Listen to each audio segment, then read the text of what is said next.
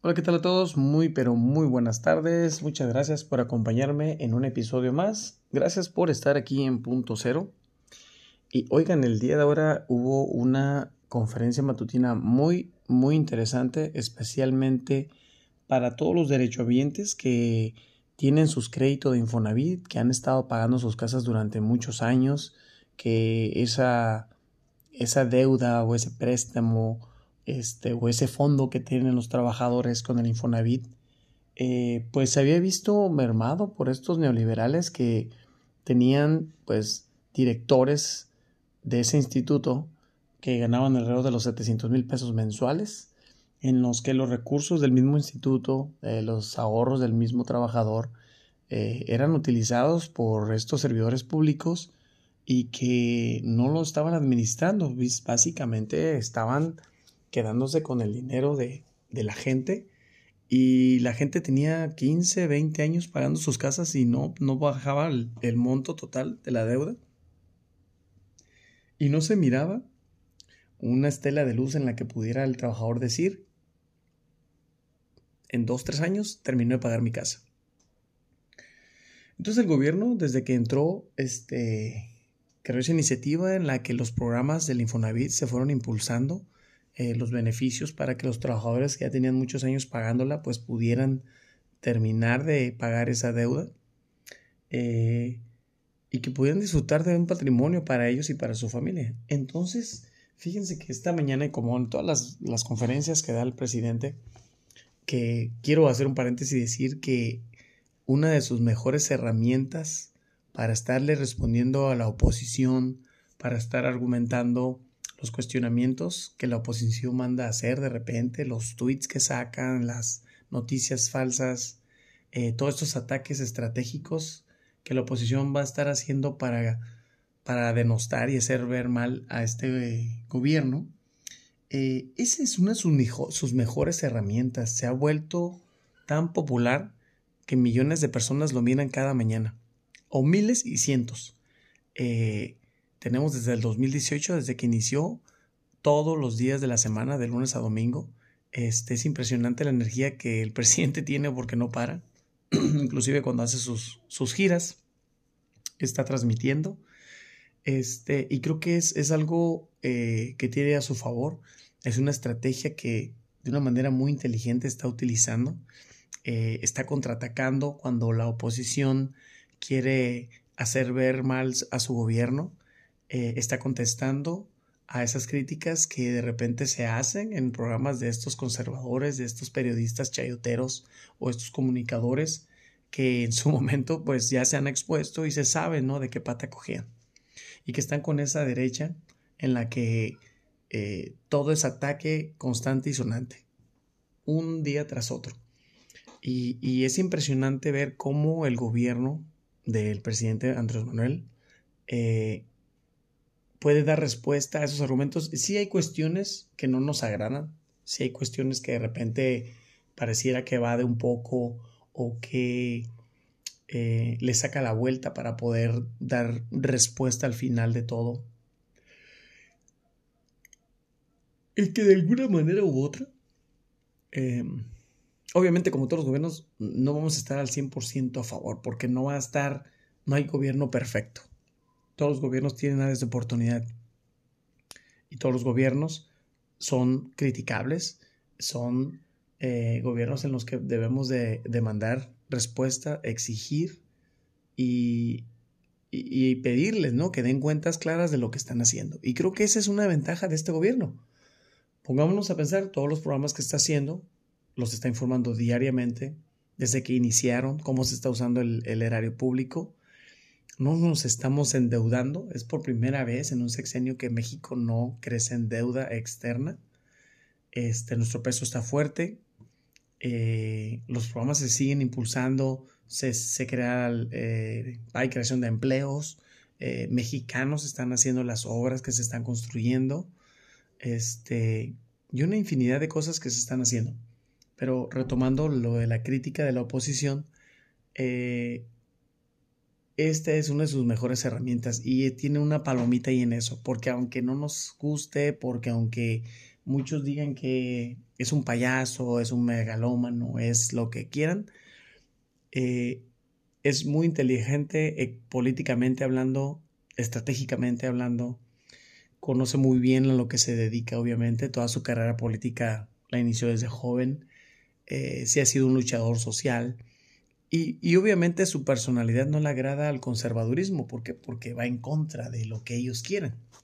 Entonces, eh, sí quiero resaltar en este paréntesis que una de sus mejores estrategias es esa conferencia matutina. Y a lo mejor a muchos no les gusta, pero no importa, al final del día, él la utiliza y la sabe utilizar muy bien. Y lo más padre de esta conferencia o de esta herramienta, vamos a llamarla, es de que él puede expandir su argumentación, puede eh, traer de la historia del pasado al presente lo que sucedían, los personajes, las fechas, los momentos, las características. Y son características muy ciertas y todo eso que comenta ayuda a que cuando él comparte la información, la gente está cada vez más informada. La gente que no conoce ciertos detalles de la historia están siendo informadas. La gente, los jóvenes, los millennials, que no les tocó toda la época del liberalismo, están conociéndolo. Y yo estoy seguro que de aquí en adelante todo lo que queremos, todos los mexicanos, es un México mejor, un México más próspero. Entonces, este, cierro el paréntesis, pero sí es muy importante recalcar esa parte de la mañanera. Y bueno, regresando precisamente a la mañanera en la conferencia matutina del día de ahora, algo muy importante, una noticia muy importante, fue de que estaban los dos representantes, los directores del DIF, del DIF, perdón, del, del ISTE y del IMSS, y están presentando, bueno, presentaron eh, el plan de trabajo que el gobierno ha implementado, las ayudas y programas que se han implementado en Infonavit en el ISTE para beneficio de los trabajadores. Entonces, eh, creo que es muy importante que eso eh, lo conozcamos todos los mexicanos. Muchos no tenemos acceso tal vez a la información, pero aquí yo les comparto la parte que a mí me, me, se me da la oportunidad y espero que siempre, como les digo, sea una información oportuna, que les funcione, que les sirva. Pero vamos a escucharlo porque este, la información que aquí se va a mencionar en un momento es de interés para todos.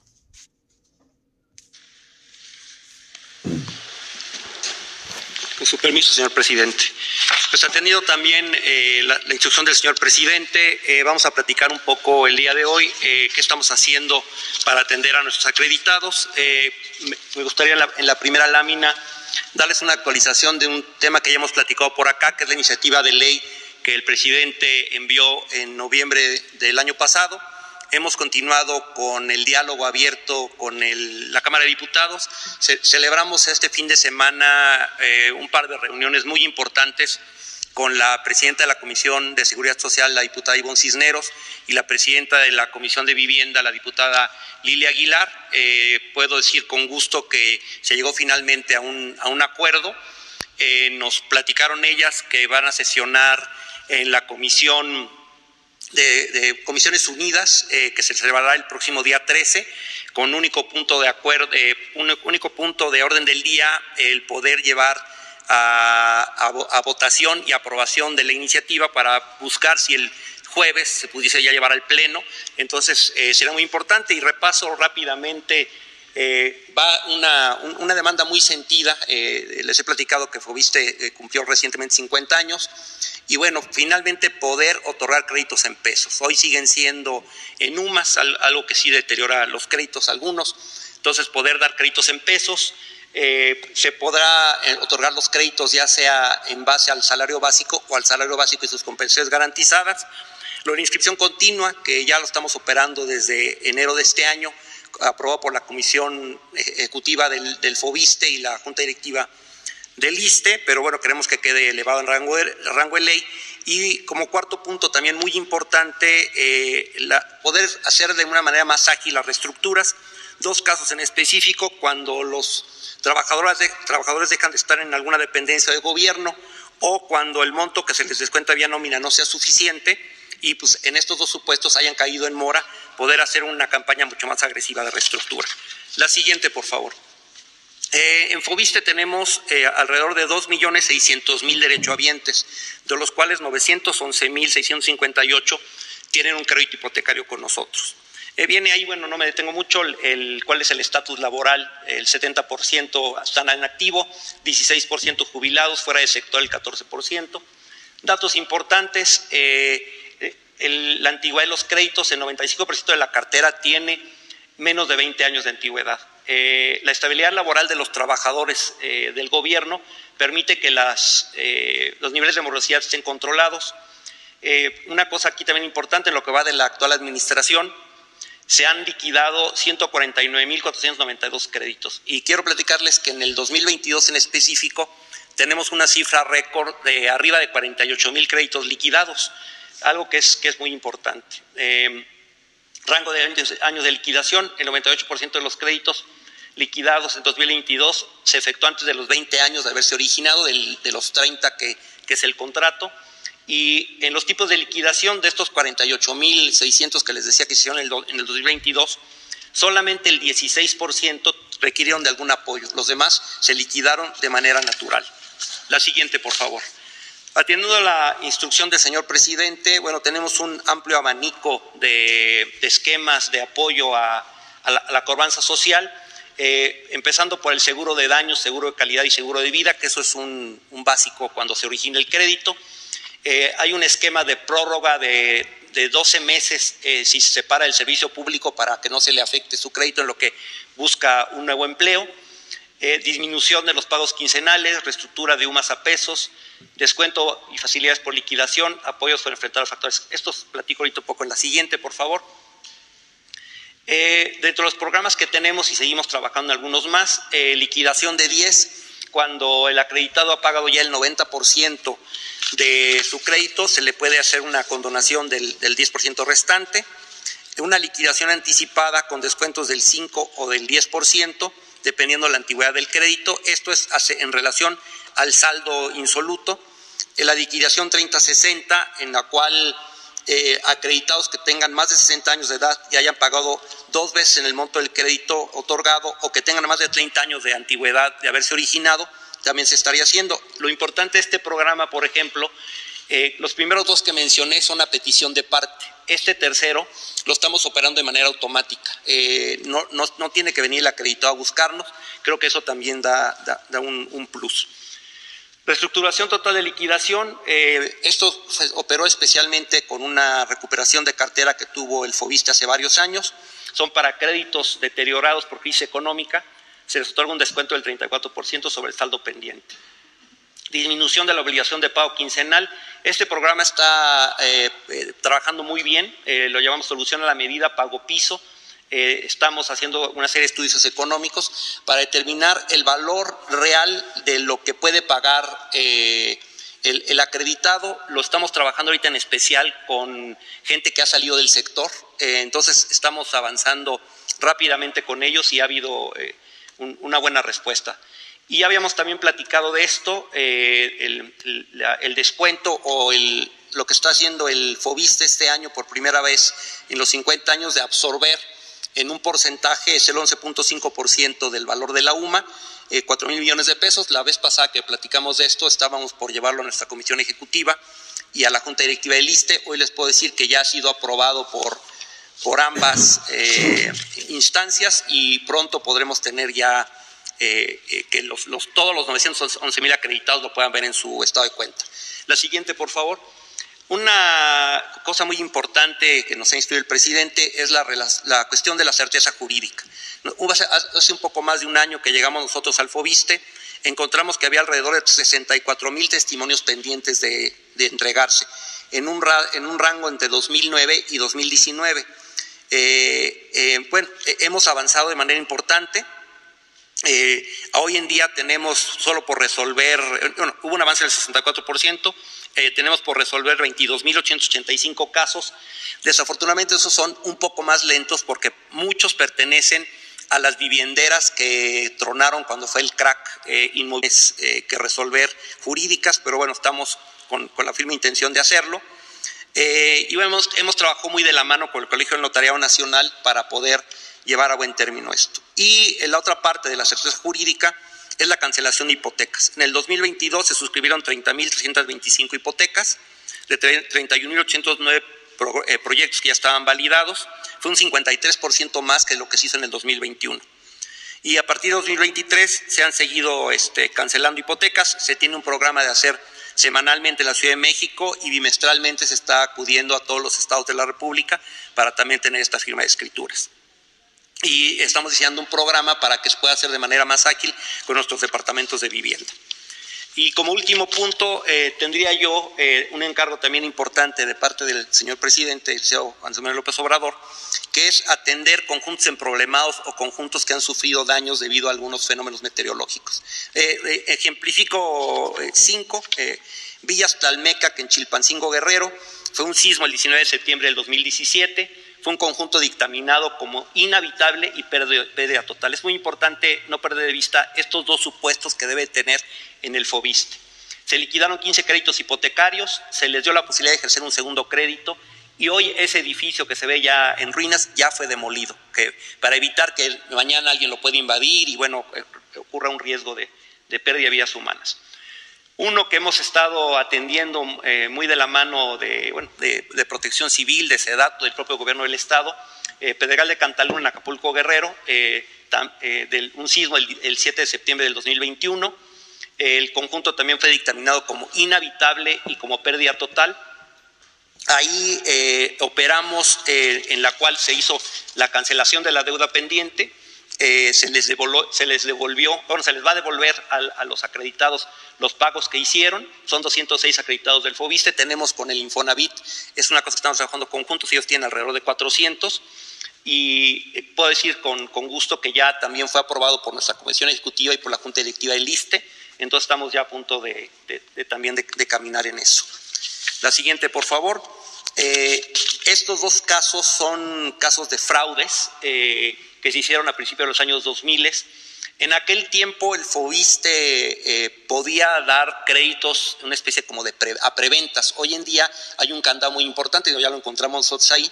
Solamente podemos dar créditos hipotecarios a vivienda terminada o a vivienda usada. Eh, creo que es un buen candado para evitar que haya estos fraudes. Bueno, una, una constructora Graciano y Asociados, y es una constante en el norte del país, eh, defraudó a 86 acreditados, eh, pero aparte defraudó a HCBC, con el cual obtuvo un crédito puente.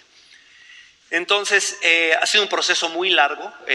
primero hubo que, bueno, comprar los créditos, que tenía, los predios que tenía HCBC, este, pues, hacer los propios. Ya escrituramos el nombre de los acreditados.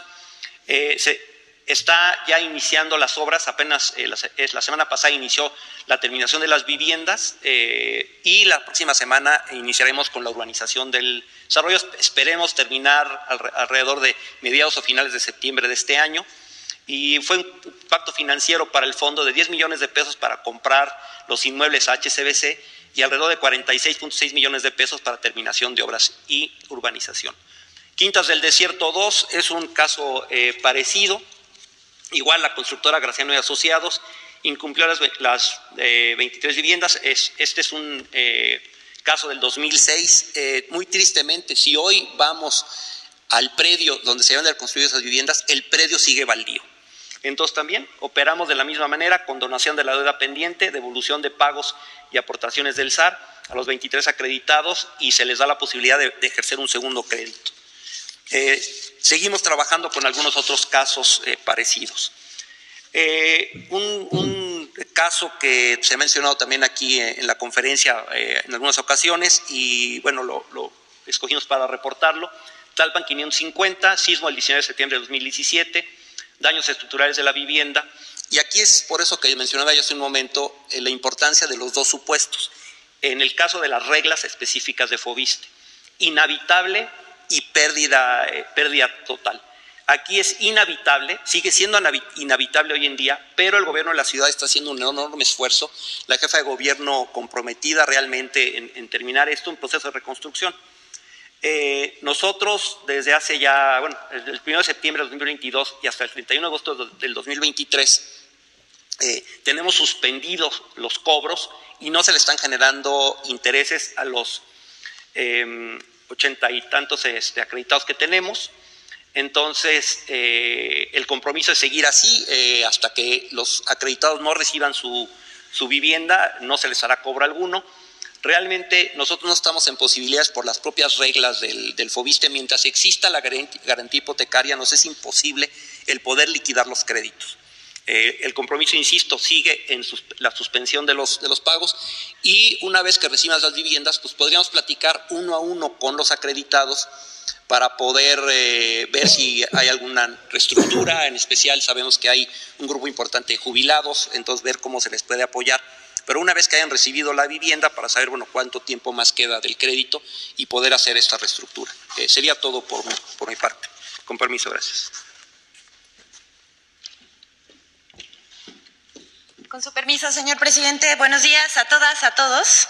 Hoy es 5 de abril, esta es la sección ¿Quiénes quieren las mentiras de la semana? Y vamos a comenzar con la primera. La trama del misterioso barco ruso que provocó la publicación de mentiras por periodistas y medios. Estos que son los mismos de siempre. Según medios y periodistas de la oposición, ahora sí se hizo realidad la pejestroica de la 4T. Y el presidente Andrés Manuelovich recibe ayuda de Moscú para enfrentar la crisis de precios de los combustibles. Pero todo eso resultó un cuento. Medios de comunicación como El Economista, El Financiero y periodistas como Joaquín López Dóriga, sí, otra vez Joaquín López Dóriga, difundieron la supuesta llegada de un buque ruso con combustible de diésel al puerto de Guaymas, Sonora, lo cual no fue verdad.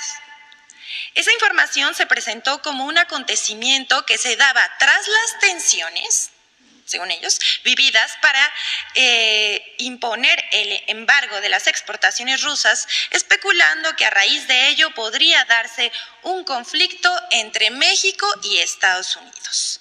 Pero el 30 de marzo pasado se supo que esa información era mentira pues la Administración del Sistema Portuario Nacional confirmó que el barco de bandera rusa que arribó al puerto de Guaymas estaba cargado de fertilizantes y no de diésel. Resultó que el buque mercante Lucas 1, con bandera de Chipre y proveniente de Rusia, arribó al puerto de Guaymas con una carga de 25 mil toneladas de fertilizante que será distribuido para productores de todo el país. López Dóriga escribió, Viene otro conflicto entre México y Estados Unidos. En próximos días llegará a Guaymas, Sonora, un buque ruso cargado con diésel. Y ya en su tuit dice con información del financiero, yo creo que para no quedar tan mal. Pero en fin, el cuento se acabó, pero lo que no suena lógico suena metálico. Vamos con la siguiente. Mienten otra vez sobre el estado de salud del presidente. El pasado fin de semana, durante varios días se dio una verdadera campaña de desinformación con el supuesto de que el presidente de México le habría dado un infarto. La falsedad de la información se pudo comprobar horas después, cuando el Ejecutivo Federal arribó a Ciudad Juárez, Chihuahua, ese mismo día para realizar una gira de trabajo. Al terminar la conferencia mañanera se difundió en WhatsApp la nota. Escuche. Médicos militares llegaron a Palacio Nacional por una emergencia. Se realizó un cateterismo cardíaco a ya sabes quién.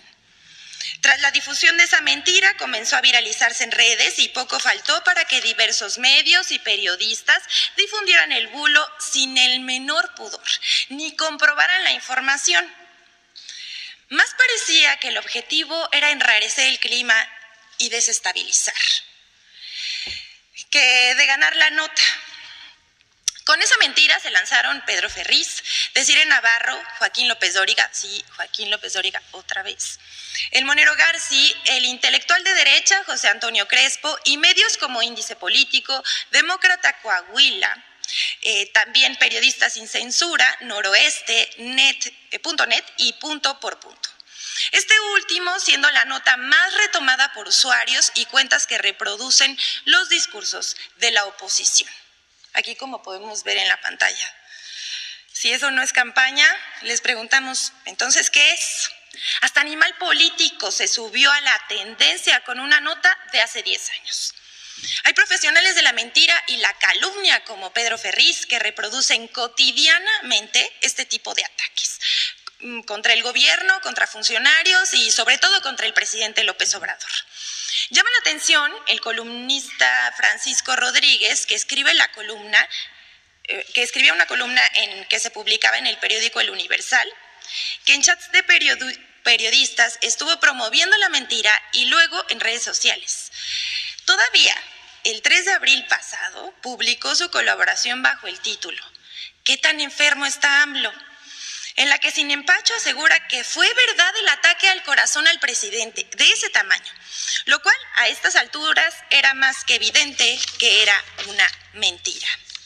El colmo, como dijimos, fue animal político. Miren lo que hizo este periódico Animal Político dirigido por Daniel Moreno, que de manera tramposa actualizó una nota de 2013 para aparecer en los motores de búsqueda de Google. Si nosotros poníamos en, un, en cualquier buscador AMLO infarto para eh, investigar, nosotros eh, que realizábamos la investigación, esto es lo que aparecía, que se había publicado hace unos días, pero al darle clic era una nota del 2013. El propósito es generar entradas a su sitio como si fuese una publicación actual.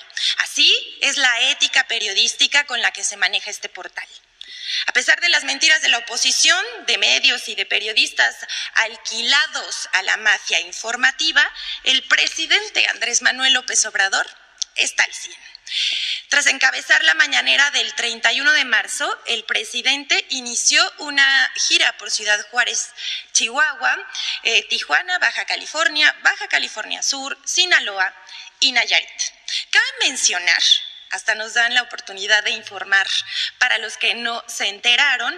Eh, con esta gira, el presidente concluyó las reuniones con servidores públicos de los 32 estados, en las que informó que de las 2.744 sucursales del Banco del Bienestar proyectadas, 2.138 ya se han edificado y están en proceso de construcción otras 553 el Banco del Bienestar es ya el más grande de México. El propio presidente de la República, Andrés Manuel López Obrador, publicó en sus redes un balance y fotografías de su gira. Así la mentira terminó por caer. Pero vamos con la siguiente. Ya saben, casi a diario el periódico Reforma publica noticias falsas contra la 4T.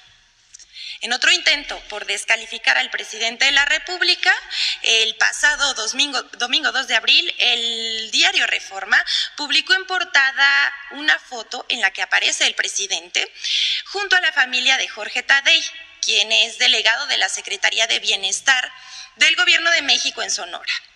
La foto iba acompañada de un sugerente texto al estilo reforma.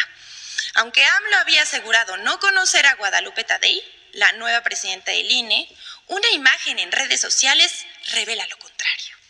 Reforma quería decir que el presidente había mentido. Pues en la conferencia matutina, en este mismo espacio, dijo no conocer a la nueva presidenta del INE. Pero en esta foto no aparece Guadalupe Tadei. Reforma mintió.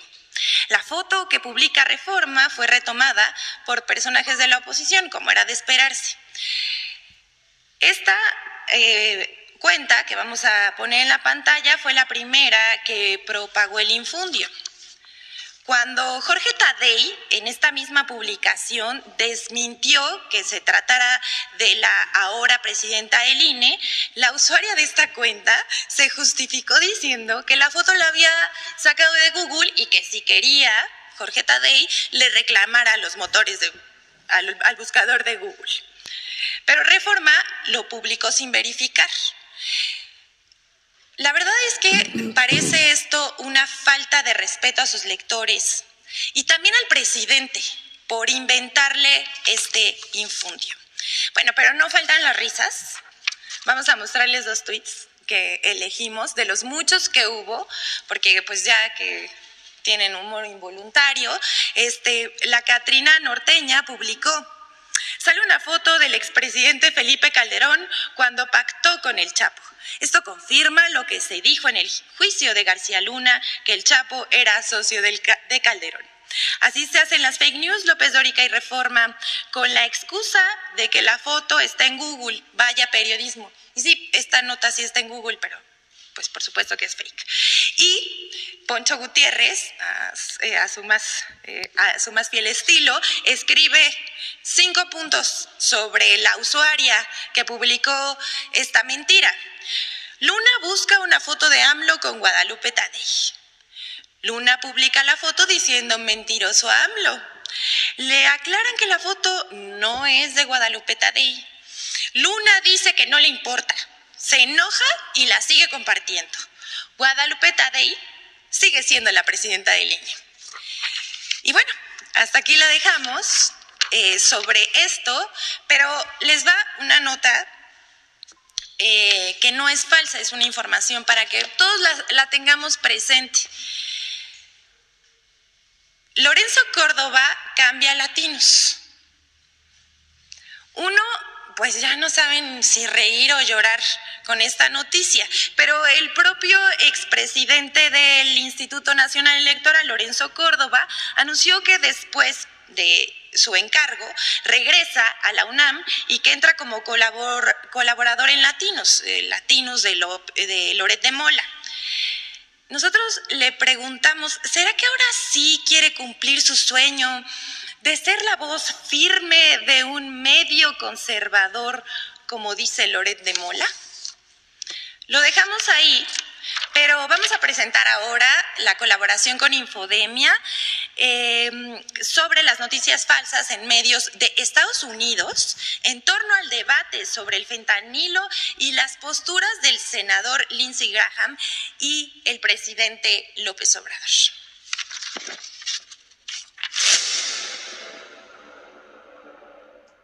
Medios de comunicación de Estados Unidos y legisladores republicanos han lanzado tres narrativas falsas en contra de México y el gobierno del presidente López Obrador sobre el tráfico de fentanilo. 1. Falso que migrantes mexicanos trafican con fentanilo. Legisladores de Estados Unidos y medios de comunicación han señalado falsamente una relación entre el aumento en el tráfico de fentanilo con el incremento de migrantes mexicanos cruzando la frontera norte de nuestro país. They're worried about the crisis at the border.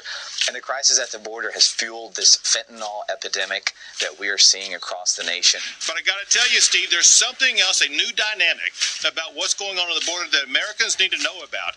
And that is the increased apprehension of fentanyl coming across the border.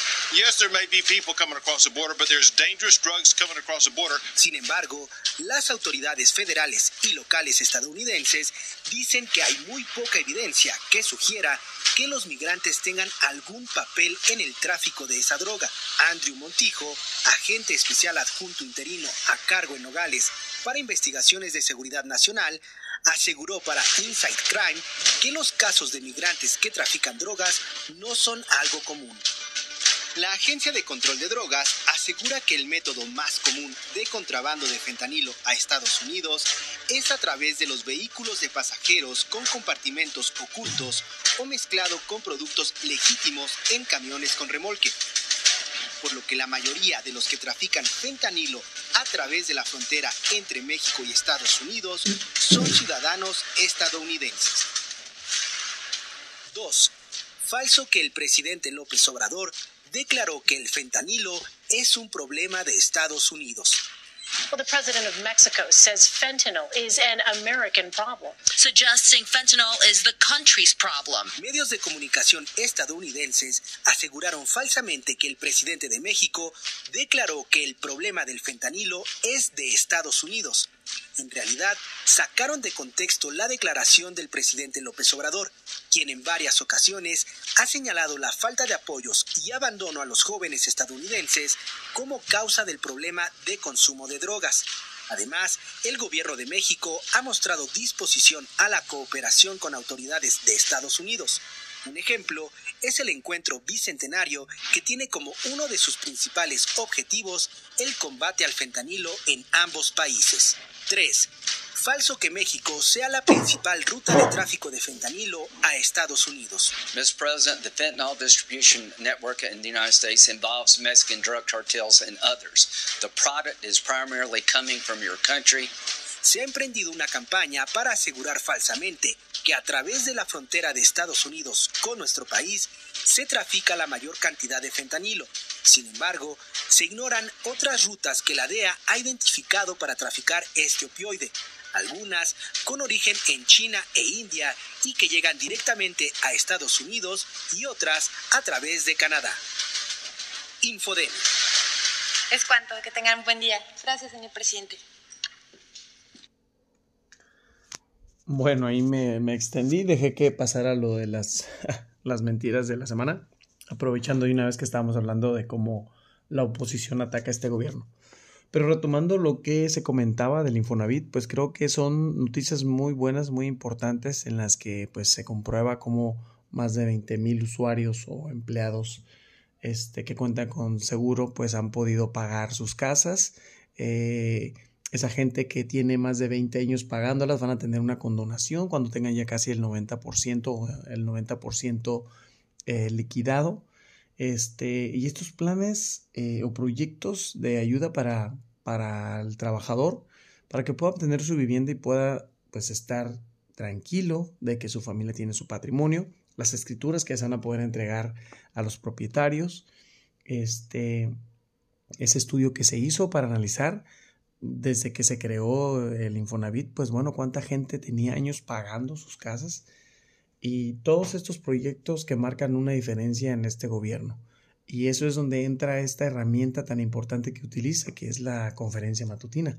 Pues cómo eh, lleva a sus representantes, a sus servidores públicos que están trabajando en los proyectos, en esos planes, en esas eh, esas tareas que les delega para que se dé resultados, para que se compruebe con la información real eh, de cómo se están haciendo las cosas y cómo ahora es diferente. Entonces creo que es muy importante y esto son, noticias muy buenas para todos los trabajadores y que espero que pues hasta donde llegue este podcast pueda la gente estar enterada, eh, pueda investigar cómo se les va a poder ayudar. Perdón y esperando que, ese pequeño grano de arena que pueda aportar para ustedes, para su conocimiento en cuanto a la noticia y las cosas que se están dando en nuestro país, pues sea de, pues de oportunidad, ¿no? Eh, no me queda más que despedirme. Seguimos todavía un poco disfónicos, pero aquí estamos, aquí estamos informando y compartiendo con ustedes todos estos eh, cambios positivos que están dándose en nuestro país. Muchas gracias, cuídense mucho, no dejen de compartir y nos escuchamos en el próximo episodio.